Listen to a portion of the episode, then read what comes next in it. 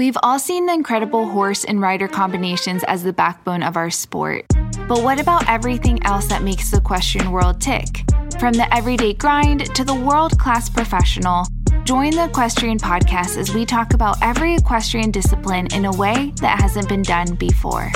Now, here's your host, rider, trainer, and influencer behind my equestrian style, Bethany Lee. Hey, friends, and welcome back to the Equestrian Podcast. I'm your host, Bethany Lee, and this is episode 297. Our guest today is a British rider and fashion student splitting her time between New York City for school and Wellington for riding this winter. This will be her first official season at WEF, and so I was really excited to talk to her about how she really was able to navigate, balance, and be able to experience Wellington as a rider for the first time. She also loves to share her riding adventures on social media. She has thousands of followers on TikTok, so I thought it would be a good time. So without further ado, please welcome our guest today, Zara Boyd. Hey, Zara. Hi. Thank you so much for coming on so great that you're having me. Thank you. Absolutely. Um, well, tell me how you first got started in the horse world because I feel like it might be a little non traditional. Okay, my start is really strange. Um, I started riding when I was, I think, 12 or 13. Mm-hmm. Um, and I really wanted a cow. And I asked my dad if I could get a cow, and he was like, no. um, and he was like, well, when you were a kid, you used to do like pony rides. He's like, I always told you if you got back into riding and you showed me you were super passionate about it, then we would look at getting you a horse. And I was like, well, if I like started riding again, would we like look at that? And he was like, sure. So I got a horse when I was 13, like 12, 13, mm-hmm. his Rio, who I still have now. And yeah, I just learned to ride from that. I was like a lot later than most kids. Obviously, most kids are like put on a horse when they're like a child, like mm-hmm. a little mm-hmm. kid and the barn I went to just happened to be a show jumping barn, so I just sort of like got the bug for it. Mm-hmm. Um, and yeah, sort of led me to where I am now. Amazing. I would love to hear more about a special horse to you named Darcy and um, how she was kind of pivotal for your riding journey. So tell me a little bit about her. Yeah, so Darcy is very, very special. Anyone that like follows me on social media or anything will know that. So I was really ill from the time I was like 15 to maybe like 19. I had an eating disorder and it was just really, really bad. I didn't really ride at all. And I moved to New York when I was 18 for college and obviously I stopped riding. There's not really much for horses in Manhattan, mm-hmm. um, and I was really sick during the pandemic. And my dad came over, and I, he was sort of looking at horses for me, as in like maybe getting a horse to like start that passion up and like help me get better. Yeah. And he found a horse in the UK, Darcy, and so he bought her, and he was like, "You're not getting this horse until you promise me you'll get better." Is that you get the horse as like a a promise that you're gonna get better and like mm. recover from this. And so I sort of like used her as my motivation to like go to the doctor and like actually start recovery. Mm-hmm. Um, and when I gave like good bloods to my trainer in the UK, she was like, right, we'll import the horse. And so I got her, uh, I think the 1st of January 2020, no, 2021, I got her. And yeah, she was, every time I went to the doctor, I'd go see Darcy afterwards. She was super special. And I still have her. She is retired now, but she's like, I owe that horse nothing. She's just perfect. And yeah, really love her. That's so cool. So special. You are back to riding now and kind of treating this season of WEF as maybe a little bit of like a restart to your riding career. So, what do you have planned for this season in your riding? Yeah, so I actually I came down for WEF last season nice. with Darcy. Um, and then like about two weeks into the season, I realized this, she was like not okay and I had to retire her. She yeah. had some issues with her like medical stuff. Um, so I was sort of here last year and like had the lay of the land and was like watching everyone else compete and like super jealous. Um, and I got this new horse this year, Oreo, who I have down with me now. He's my main show horse. And the whole summer we sort of like started showing, gearing up to come to WEF with my barn. And yeah, my goals are just to like see how far I can go. Really, I never yeah. really got the level I'm at now. I never really really got to when I was a kid and I used to show. Um, I would love to be consistent in the low amateur division. I just nice. moved up to the lows over the summer, so it's exciting for me and just want to have fun. Really, like you know, I'm not a show jumper. Like it's not my career, so it's mm-hmm. just I do it because I love it, which yeah. I think is quite nice because I don't have that same like pressure on me. Sure. Um, like I still want to do well, obviously. Like ribbon's always fun, but um, yeah. you know, it's yeah, just see what I can do and enjoy the season yeah as someone kind of maybe taking some time away from the sport and kind of finding your way back to it in a bigger way like like showing at WEF. How is your experience maybe different this time around? What are what do you feel like you're like most appreciative of? I think like the whole experience really. I mean, like I rode as a kid, but like I think when you're a kid, you don't really appreciate what you have in the sure. same way. Think yeah. like as an adult and like going through like some pretty like deep stuff, I like really look at it in a different way. And I'm just very grateful for like the whole opportunity. Like I think as an adult, I really like have a wider appreciation for like it is a privilege to ride horses and like you know to have access to this world um and like whenever i ride and whenever i can be i'm just sort of like grateful to be there. And i think because i was so sick for so long and i didn't think i'd be able to ride or i didn't ride like mm-hmm. whenever i ride or i show i'm just like oh my god this is so cool. Like i've shown at some really amazing places this summer and i have a really great barn and my trainer um peter Leone he's amazing and he just sort of like lets me give him my goals and he's like okay what can we do to work towards them? Which i yeah. love. Yeah. Um and yeah it's been great in addition to riding, you're also a full time student studying fashion theater in New York City, which yeah. obviously isn't Florida. How do you kind of mm. balance the both during during the winter season? Um, I mean, this is my first like ever time balancing college and riding. I didn't yeah. ride when I first started college, and I took some time away. Um, so this last semester was interesting to ride. The one thing I did work out, which actually worked amazing for me as a student, was that I would do this thing where I'd have classes every day, obviously, and some of them are really late. Like some of them finish at like 10 30 p.m. And I'm like, wow. this is heavy. Yeah. But I would do this thing where I'm like, if I do all my homework by Thursday night, I will let myself get up super early and go ride before class on a Friday. Nice. And although that like is so draining, it like made my whole day so much better because you start your day with the horses, which is yeah. amazing. So yeah, and then Oreo came down here in November and I was still studying. I flew out one weekend just to sort of train, and then my trainers have both been amazing and they've been schooling him. And then I recently came down in December once the semester finished. And then going forward, I'm sort of doing like a to and fro thing. I balanced all my classes very like strategically. So I would have the end of the week off. Mm-hmm. So I mm-hmm. have sort of all my classes like Monday, Tuesday, Wednesday, Thursday, and I fly out Thursdays to do like the weekends showing for like some weekends. It's not every weekend because yeah. fashion school you have a lot of homework which I cannot do remotely, but it's as much as I can. And yeah, I'm excited to hopefully have a really good balance. But like I said, it's a nice way to motivate me to do my homework. If I don't do it, I'm not going to let myself go ride because obviously school is important. But right. So yeah, totally.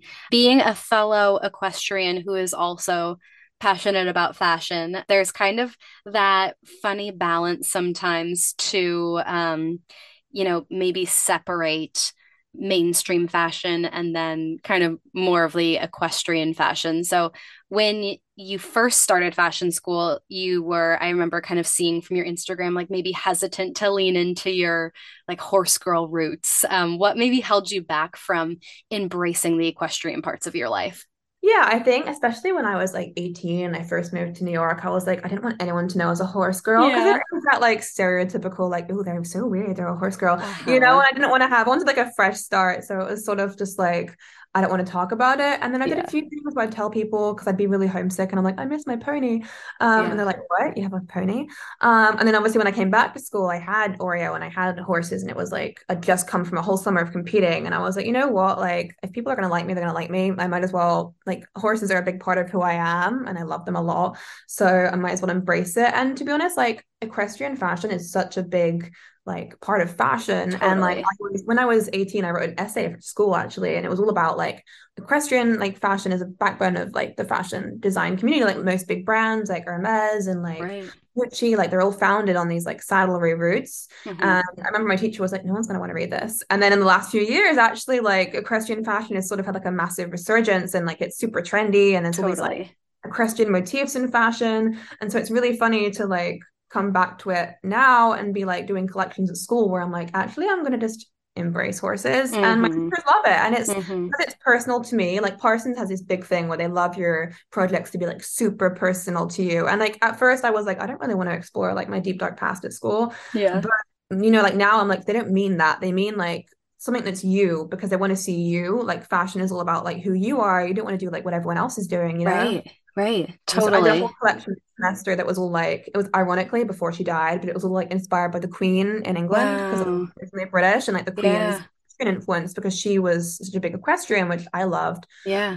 Um, and she had these super cute little headscarves, and so I did some stuff Aww. with that. And it was just like, you know, you don't have to do like equestrian wear that's specifically like you know breeches and like mm-hmm. shirt jackets, but you can have that little motifs that are so stylish and like beautifully tailored that I think like translate super well into both worlds, mm-hmm. which I mm-hmm. think is interesting, and I I love exploring that through school, and it's nice to have the like horses to influence that on the weekends. You know, I go see the horses, I'm like, oh, this would be great for a project. Like, yeah. You know? I love that. I love how you have been able to kind of find how your worlds have intertwined. And I think it makes you appreciate both of them so much more. I know for me, I really do love all the areas of my life and, you know, all of my roles as, you know, a trainer and um, influencer and podcast host because they're all so intertwined with fashion and photography and horses and training. And it just is really cool how you've been able to really embrace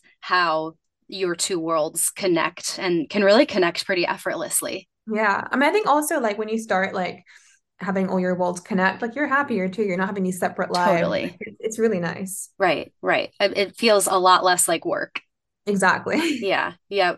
And I just think there's, yeah, like you were saying, how kind of so much of, you know high end fashion was founded in with that kind of equestrian essence with you know like blouses and Chelsea boots and blazers. And do you feel like, what would you kind of like describe your style with your own fashion?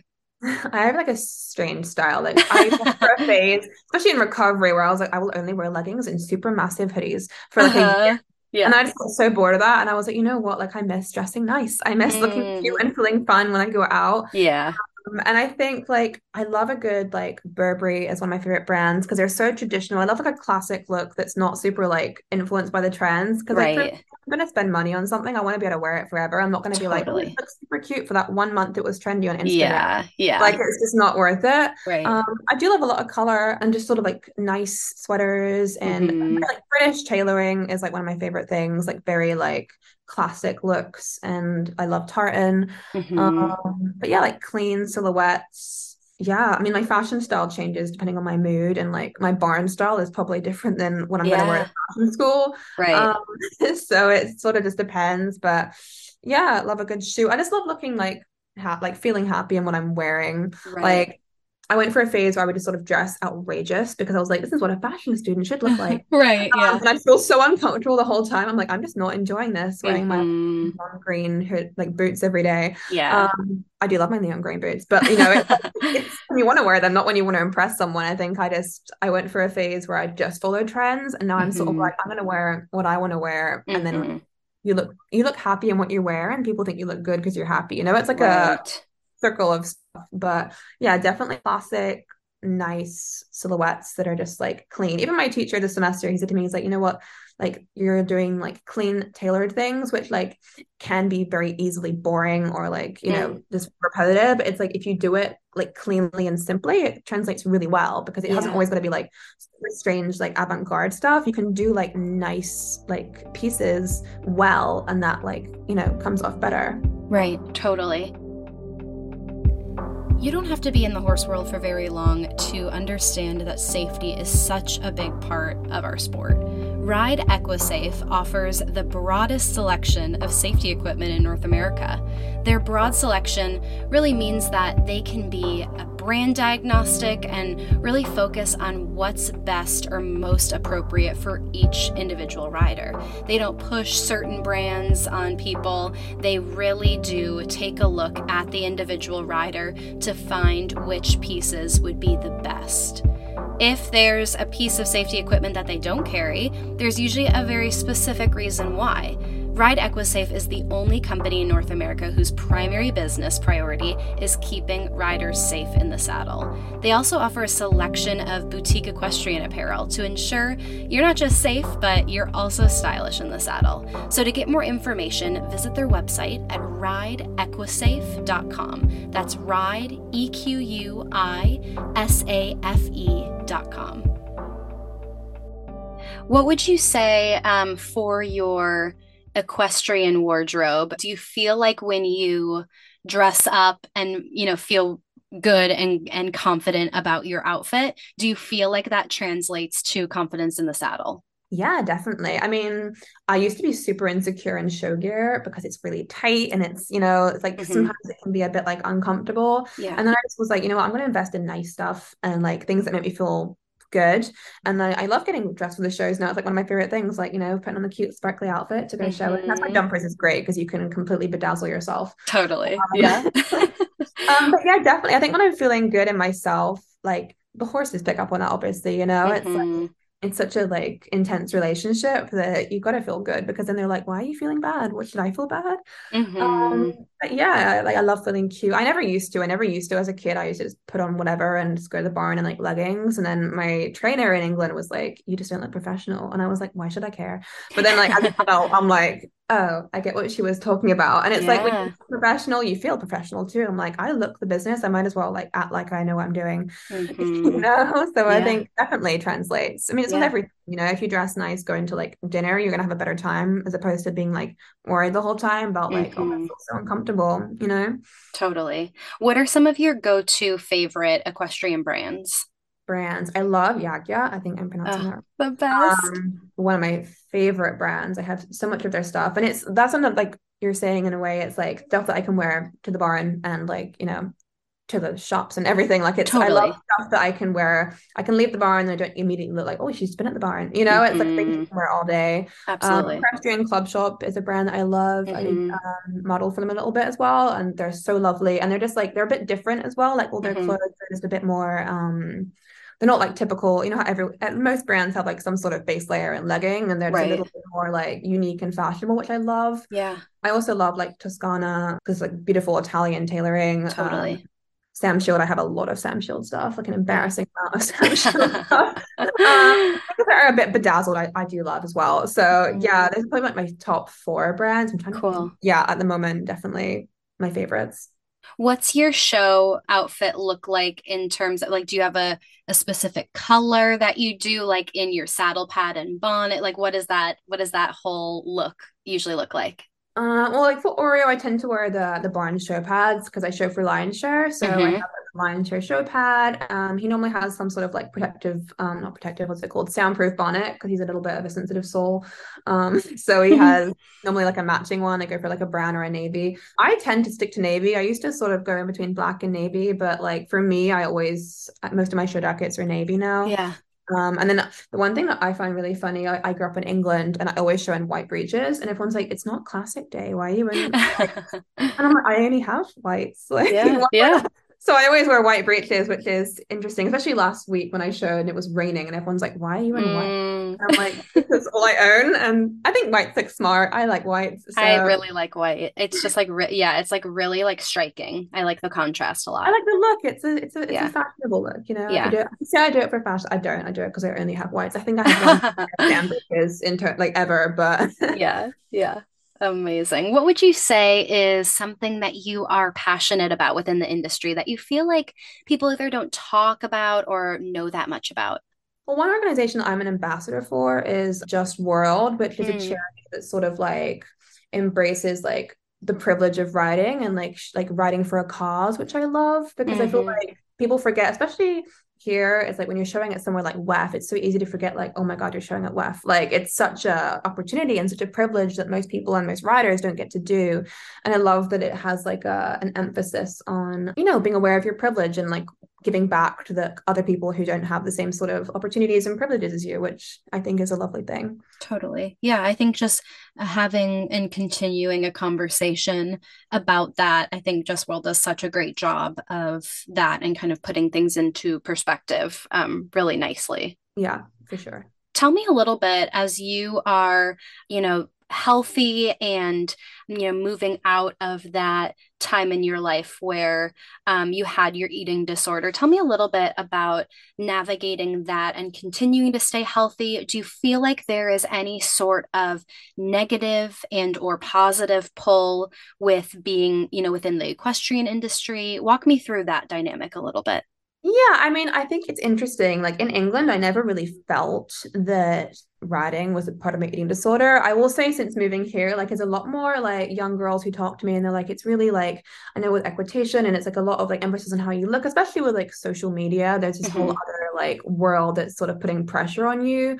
It's definitely hard sometimes. I'm like, maybe I should look this way. And I'm like, no, just like do what you're doing. You're you for a reason. Mm-hmm. Like, and the thing is, especially with riding and like jumpers, it's like you got to be healthy and you got to be strong. Um, and like the second you stop looking after yourself, it like really reflects on your riding. And mm-hmm. so like mm-hmm. I always make sure like I know like people are like, oh, you don't need to eat much on show days. I'm like, you know what, like, do you like? Mm-hmm. I like mm-hmm. to have something in my stomach so I can get up and like do my best. You know, right. it's like one thing when I was really sick actually that was like life changing for me, which is a really weird thing to say. But um, I used to be so obsessed with like sizes and stuff, and I have a, quite a lot of horses. Um, mm-hmm. I, a few in England, and I was like, they all wear different rug sizes, but they're all like super fit horses, like showed mm. up horses. Right. And I was like, they're all different rug sizes because they're different animals. And I was like, it's the same with humans. It's like people are different sizes.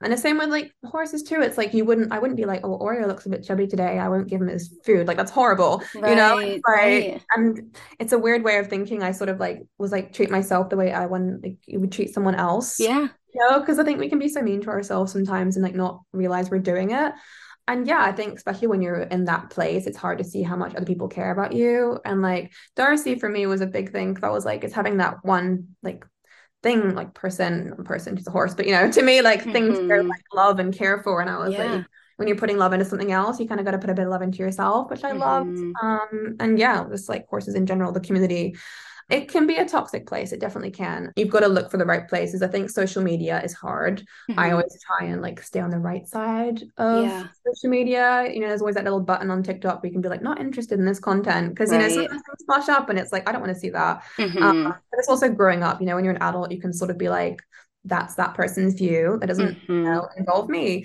but it's hard you know but i always try to surround myself with people who support me um and my trainer is really good he's always like keeping an eye on me and make sure I'm looking after myself, which yeah. I really appreciate. Get a good support circle. You know, I think that's how I'm sort of navigating it. But yeah, right. fashion school can also be a bit toxic with that sure. sort of thing. Sure. Um, so yeah, it's just sort of keeping an eye on myself mm-hmm. and making mm-hmm. sure that I like treat myself with the same advice that I give to others. Cause I think mm-hmm. I'm sometimes guilty of that. People will write to me and be like, I'm struggling with this. Like, what should I do? And I'm like, do this, this, this, and this. And I'm like, wait, I don't even do that. I should probably, you know, mm, yeah, yeah. Too. That's true. Um, so, you know, yeah, that's sort of how I am dealing with it. Yeah. But I love your example of the horse blankets and the different sizing because I think that's it's so easy to get into a comparison game for something that literally is just different like just the horses are could be the exact same you know like physique and fitness level but even just being even a horse being a different breed or a different height makes that blanket size totally different than the next. So exactly. thinking about and I always that. say to like other kids about like um if you saw someone walking down the street in like some super cute outfit and you were like, oh my god, I love your outfit, and they were like, oh, it's a size so and so, you wouldn't be like, actually, you don't look that good anymore. Like no yes. one cares what size you are. Literally only you. Mm-hmm. Like no one's gonna mm-hmm. like rip the tag out of your shirt and be like, it's not cute anymore because you're wearing this size. Like no, like yeah. wear the size that fits you, and that's all right. that matters. Right. And I'm sure like you understand, you know, being in fashion school, you understand fit and how much how how important it is. Um, I know for a lot of us, it can be so easy to try to get into a number for the sake of being in that number. Whereas like you might try to squeeze into a size and the size or two sizes up will end up looking so much more flattering because it's exactly. actually and size. different brands have different fits too. Like right. Um, I have to size up in quite a few breech brands because right. they're like European and they have different size like yeah. charts and stuff. And when I was like ill, I used to be so upset. I'd be like, oh my god, I can't believe I have to wear this size. But it's like right. no one cares. No one yeah. actually cares. And I think the yeah. more open people are about like you know just wear the size that fits you. Yeah. You know, it stops being a thing. I think there's so much of a like social media too of like I'm a size this like no one cares really no mm-hmm. one cares you know mm-hmm. and I think you know, especially nowadays you shouldn't care just like feel good right totally yeah and i'm i'm usually from like an influencing side i'm very i'm very cautious when i um, share my sizing like if it's for, if they're going to order online and they don't have time to try on and need a reference i'm happy to like share individually but it's it can be a tough place to be to be you know, like announcing sizes without any other, you know, frame of reference. Oh, for sure. I'm exactly the same. If someone's like, what size are you're wearing? I'm like, DM me. I'm like, not that I don't care about like, you know, posting this, but I'm also like, someone else might read that and be like, oh, she's this size. I'm this size. Right. It matter. Yeah. You know, it's like we're different people. Yep. Totally, totally. Well, Zara, thank you so much for taking the time and chatting with me. I'm so excited to, I hope I can catch some of your journey in Wellington this winter. Um, I hope our paths cross, but um, yeah. regardless, I'm excited to watch your journey through your Instagram account. I'm so excited for you and I wish you all the best. Oh, thank you. You too. All right, that is all I have for you today. Thank you so much for tuning in. If you liked what you heard, please take a minute and write a review on iTunes. I would so appreciate it. It helps people like you find the podcast, and it helps me get some killer guests. Thank you so much, and I will talk to you next week.